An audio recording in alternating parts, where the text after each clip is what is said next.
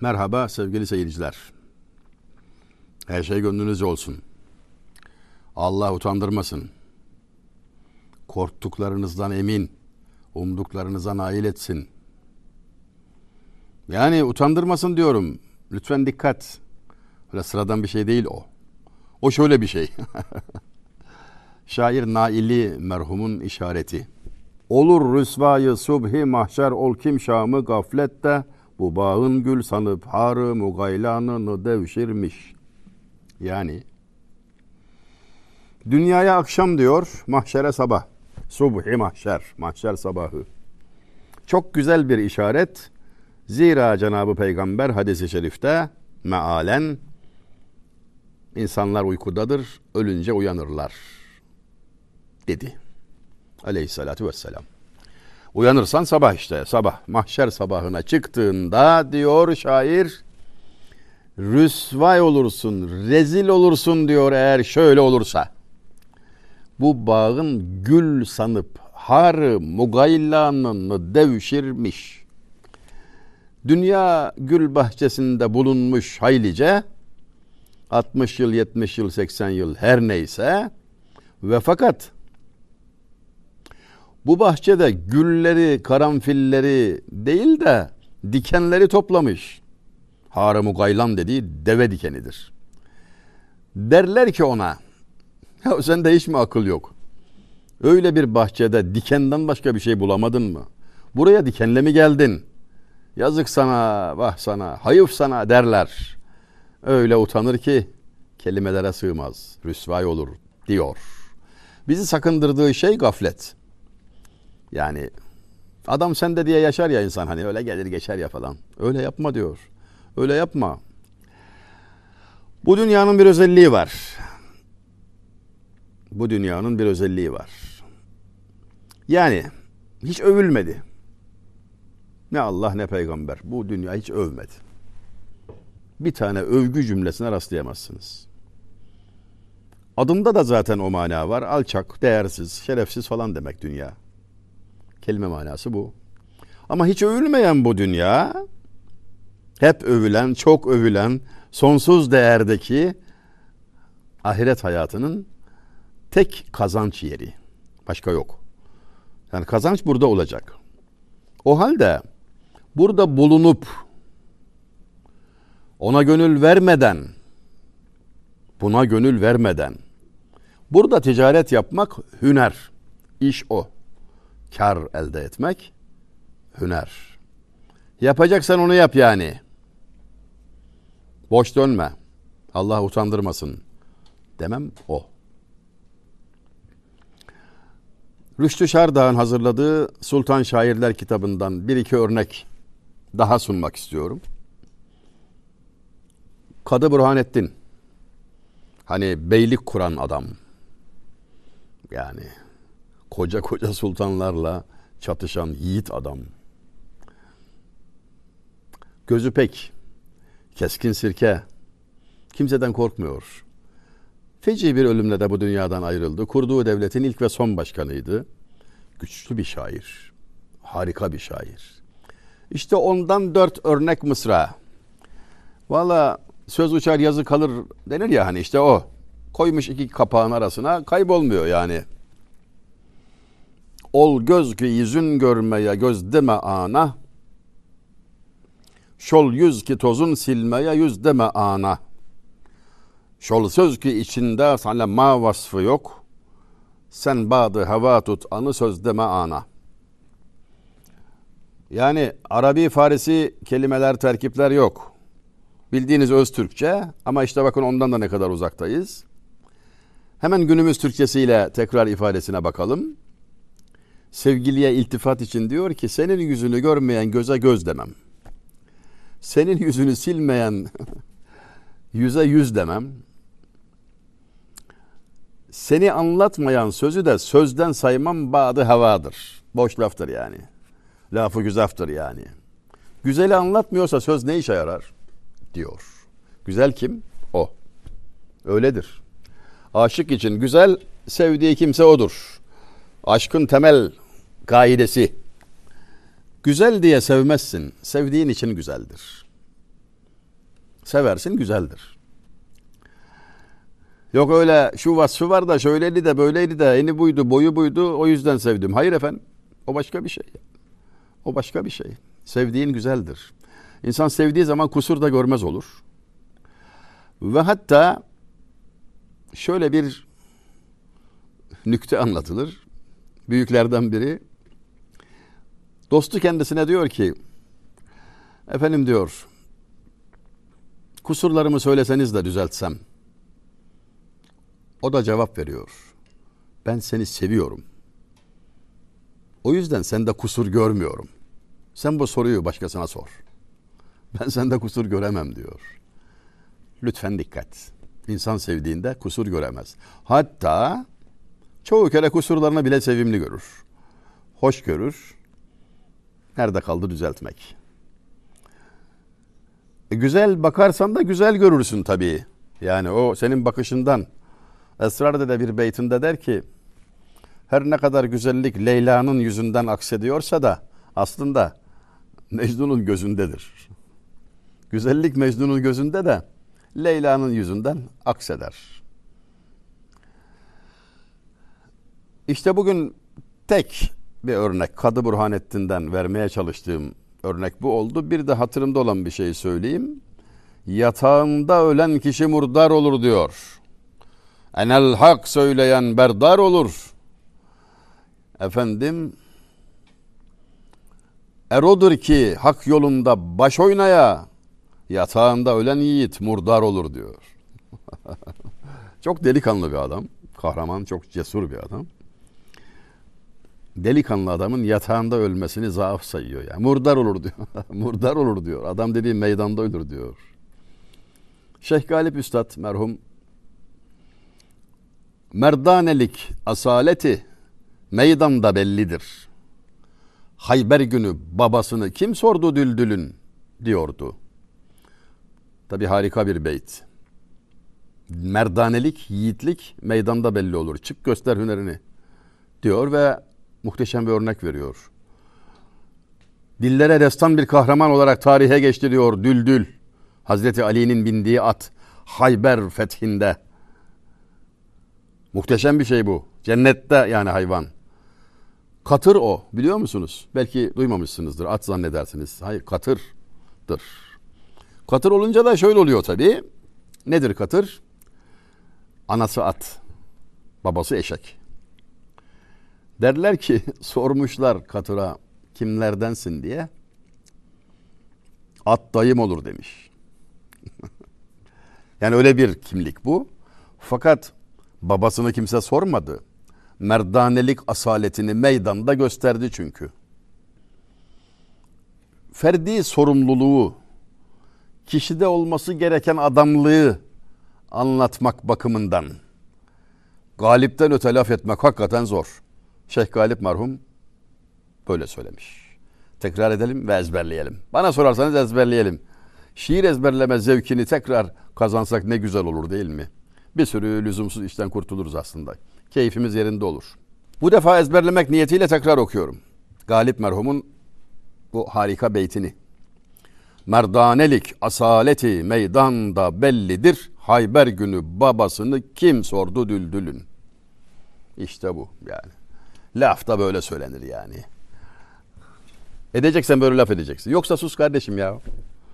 Naklet, naklet. Ne diye giriyorsun araya? Zahmet etme. Güzel sözler, naklet. Şeref yap olursun. O şerefe ortak olursun. Tahirül Mevlevi merhumun, namı diğer Tahir Olgun'un şiirlerine ben hastayımdır yani. Muazzam bir şairdir. Allah gani gani rahmet etsin. Vefat yılı bin dokuz yüz elli bir.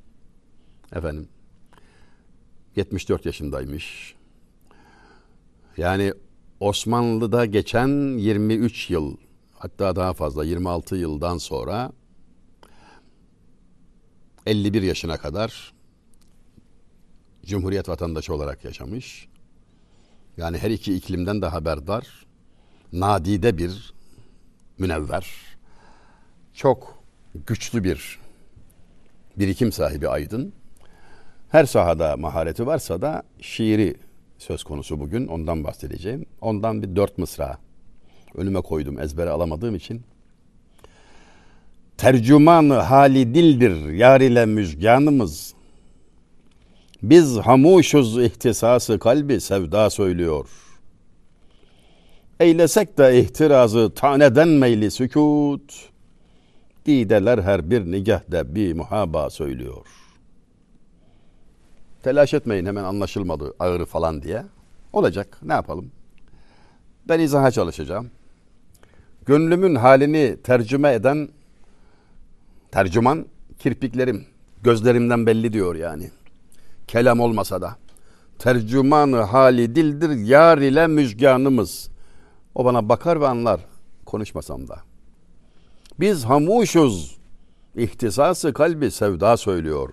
Biz susuyoruz ama kalbin hislerini sevdamız anlatıyor. Aşk öksürük gibidir. Gizleyemezsin. Halimizden belli diyor. Eylesek de ihtirazı taneden meyli sükût. Hani dedikodu edecekler diye, laf olacak diye susmaya meyletsek de, susmayı tercih etsek de, dideler her bir nigahte bi mehaba söylüyor. Gözler her bakışta korkusuzca, sansürsüzce söylüyor.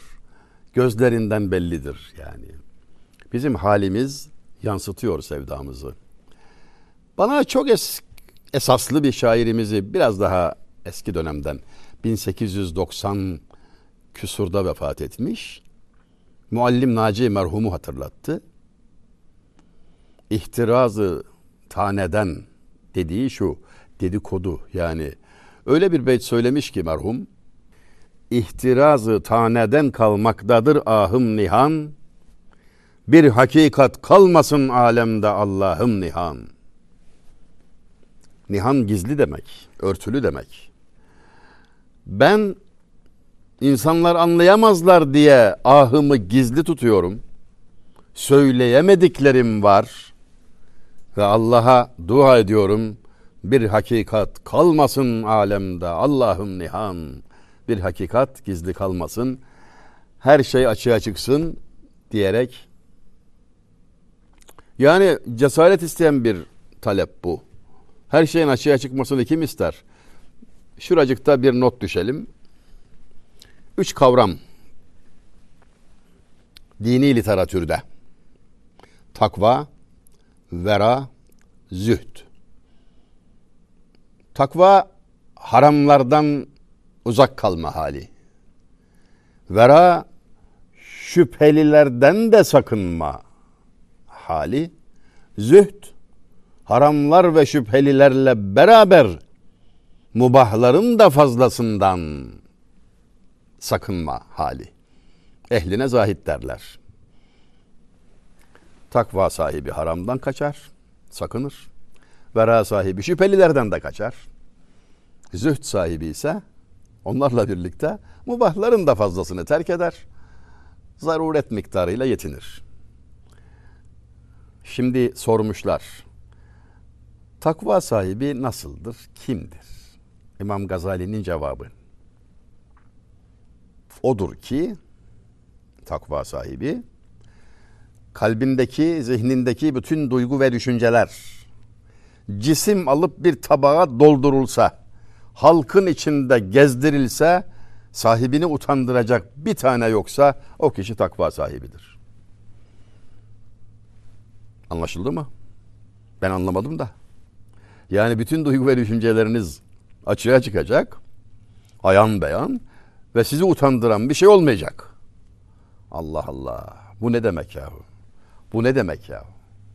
Her duygu ve düşüncenin alemi misalde bir görünüşü vardır. Yani, alemi misalden bazen rüya yoluyla haberdar oluruz. Şöyle bir perde aralanır, bir şeyler görür şaşarız falan. Doğru dürüst tabir ister o da. Ehli olmayan yapmamalı. Yoruma tabidir derler. Hayra yormak lazım. Hindistan'da büyük bir alim vardı. Dehlevi. Yavuz Sultan Selim zamanı. Yüz yüze görüşme yok tabii. Memleket çok uzak ama ehli dil birbirini bilmemek insaf değil. O cihetten tanıyorlar birbirlerini. Yavuz merhumun da biliyorsunuz can dostu Hasan Can. Kanka. Allah herkese öyle dost nasip etsin. Çok kıymetli bir şey bu tabii. Bir gün rüya gördü merhum Yavuz. Rüyada anlatışına göre beyaz bir elbise giymiş, şöyle bir yürümüş falan. O zat, o alim. Ve bunu Hasan Can'a açtı. Rüyasını söyledi ona. Dedim ya, yoruma tabidir. Hayra yormak lazım. Hasan Can da şöyle bir tabirde bulundu. Sultanım, üzgünüm. Ve vefat etti o zat. Vefat etti. Bu rüya bu manaya gelir tarzında. Tabii acı haber. Yani bir sevilen büyük alim kişi. Alimin ölümü alemin ölümü kardeşim. Bir şehir halkının tamamının ölümünden daha acıdır. Bu haber böyle verildiği için de Yavuz merhum celallendi. Böyle tefsir ettiği için, böyle yorumladığı için de e, azarladı Hasan Can'ı. Mesele, sanırım ismi Saadettin, alim Saadettin'e, o hazrete arz olundu. O da dedi ki, haber bekleyelim Hindistan'dan. Neticesine göre bakarız. Yani gelen habere göre bakarız. Hasan Can'ın cezalandırılması söz konusu yani. Beklenen süre çabuk geçti ve haber geldi. Hakikaten o zat vefat etmiş. Tabir doğru. Doğru da bu tabiri serdettiği anda o alim zat hayattaydı da sonra mı öldü? Ve yoksa, yoksa vefatından sonra mı tabir cereyan etti? Vaktini sormuşlar. Kısa bir farkla vefattan sonra yapılmış tabir. Hasan Can cezadan kurtuldu. Yavuz merhum ne ceza verirdi bilmiyorum. Yani ağzını hayra aç demenin hikayesi bu. Lütfen dikkat. Takva sahibi demiştik. Kimmiş? Kalbinde duygu ve düşünceler tecessüm etse, hani bir şekle bürünse, ahalinin içinde gezdirilse, sahibini utandıracak yoksa. Bu bize şunu da anlatır, hatırlatır. Bir dikkat geliştirelim şuracıkta. Daha önce bir vesileyle temas etmiştim ama yeri geldi yine. Hazreti Mevlana Mesnevi-i Şerif'inde şöyle bir hikayeye yer verir. Hikayeler üzerinden anlatım bakımından dünya tarihinde muhteşem bir klasiktir Mesnevi-i Şerif. Ve çok iyi bir öğrenme yoludur malum. Tahkiye. Efendim, Hazret'in seçtiği bir metottur bu. Çok kullandığı bir metottur. Süvari geliyor, ovada dolaşırken bir elma ağacının dibinde uyuklayan, uyuyan adamın ağzından yılan girdiğini görüyor ve zehirli yılanın o kişiyi helak etmesini istemediği için kırbaçla o kişiyi uyandırıyor. Hakaretler ederek, döverek, kırbaçlayarak koşturuyor efendim. Görünüşte zulmediyor yani. Çürük elmalardan yediriyor.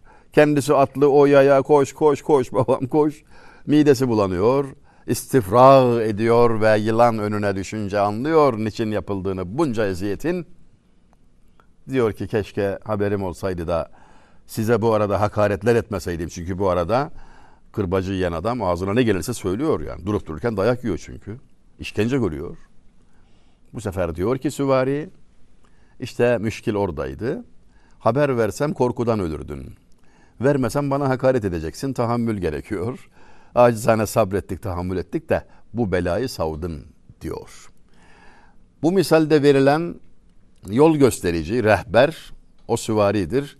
Sen ise ona tabi olan ve ondan ders almak durumunda, ondan feyz almak, istikamet almak durumunda olan hastasın. Ölümcül hastalığa müptelasın sen. Hastalığının idrakindeysen o kişinin sana yaptıklarının hayır olduğunu bilirsin. Yoksa sana iyilik yapana kötü muamele edersin. Bana eziyet ediyor dersin. Sabah beni namaza kaldırdı babam, kötü adam dersin mesela. Yani içindeki hastalığı sana haber vereni düşman zannetme. Dostundur. Ama fark etmek biraz idrak ister. Biraz dikkat ister. Niye ters duralım? Niye kendi aleyhimizde bulunalım ki? İşte akıl bu. Akıl ile zekayı da karıştırmamak lazım. Zeka problem çözme kabiliyetidir. Muhite intibak kabiliyeti der eskiler. Yani çevreye uyum sağlama becerisi. Nereye koyarsan koy adam yolu bulur yani filan. Zeki, zekidir yani. Ama akıl başka bir manaya geliyor. Doğruyu, yanlışı, iyiyi, kötüyü, hakkı, batılı ayırt etme kabiliyetidir ki çok daha üstün ve çok daha değerlidir. Zeki insanların hemen hepsini yani akıllı zannetmek insanı yanıltır. Zekidir ama bakarsın aklı kıttır adamın. Hep böyle şeytanlığa çalışır. Çözer, başarır, tamam. Attığını vurur. Yani biriktirir. Tamam da e, fakat bunu hayırda kullanmaz. Şerre yöneltir. E, neresi akıl bunun? Yani azaba düşecek, kötü vaziyete düşecek kabiliyet o kişinin aleyhinde aslında. Yani görünüşte hatta insanlar kıskanır bile yani. Ne kadar zeki, ne kadar çözüyor falan filan diye. E, öyle de düşünmemek lazım. Allah akıldan mahrum etmesin. Aklın da aslında kendi içinde bir ayrımı var. Arifler bildiriyorlar. Maaş aklı var, muat aklı var. Aklı maaş, aklı muat. Biri dünya işlerine, geçimi aklı erer. Yatırımlarını isabetli yapar. Ne bileyim kazanır falan yani. Başarılıdır. O, o mana aklı maaş işte. Adı üzerinde geçim aklı. Öbürü ise sonsuz saadeti temin hususunda mahirdir. Kâra zarara bakmaz. Yani kar gibi, zarar gibi görünen şeylere bakmaz. O hakiki ticaretini yapar, yatırımını ahirete yapar, sonsuz hayatta rahat edecek, yüzünü ağartacak işlerle meşgul olur. İşte asıl akılda odur. Ona derler akıllı. Kendine zarar veren adamın neresi akıllı? Bir izah, bir nükte. İmam Gazali der ki, dünya som altından bir kase olsa ve ahiret kırık bir saksı parçası olsa, içine koyduğun suyu bile zor tutuyor hani. Kıymetsiz de üstelik, kaybetsen kimse almaz. Bir saksı parçası olsa ahiret. Akıllı olana deseler ki istediğini seç. Hangisini seçersen o senin deseler. Akıllı kişi şöyle düşünür. Vallahi bu som altın böyle yirmi dört ayar yalbır yalbır dayanıyor, hoşuma gitti. Bunu seçeyim demez de şunu der. Güzel ama kalıcı değil. Yarın elimden alacaklar. Hasretini çekeceğim. Bir daha kavuşmamak üzere. Öbürü kırık saksı falan ama hiç değilse hep benim. Kimse almayacak. Benim olacak. Sonsuz olarak benim der, onu seçer. Akıl bunu gerektirir. Şimdi dahası. İmam Gazali devam ediyor. Diyor ki, halbuki kırık saksı dünya, altın kase ahirettir. Yani hem kalıcı hem parlak kıymetli olandır ahiret. Diğeri hem çürük hem geçici. Buna rağmen tercih durumunda insanların dünyayı seçmelerine akıl erdiremiyorum. Nasıl oluyor da şartlar böyleyken insanlar dünyayı seçiyorlar? Varın cevabı siz verin. Tekrar görüşmek ümidiyle.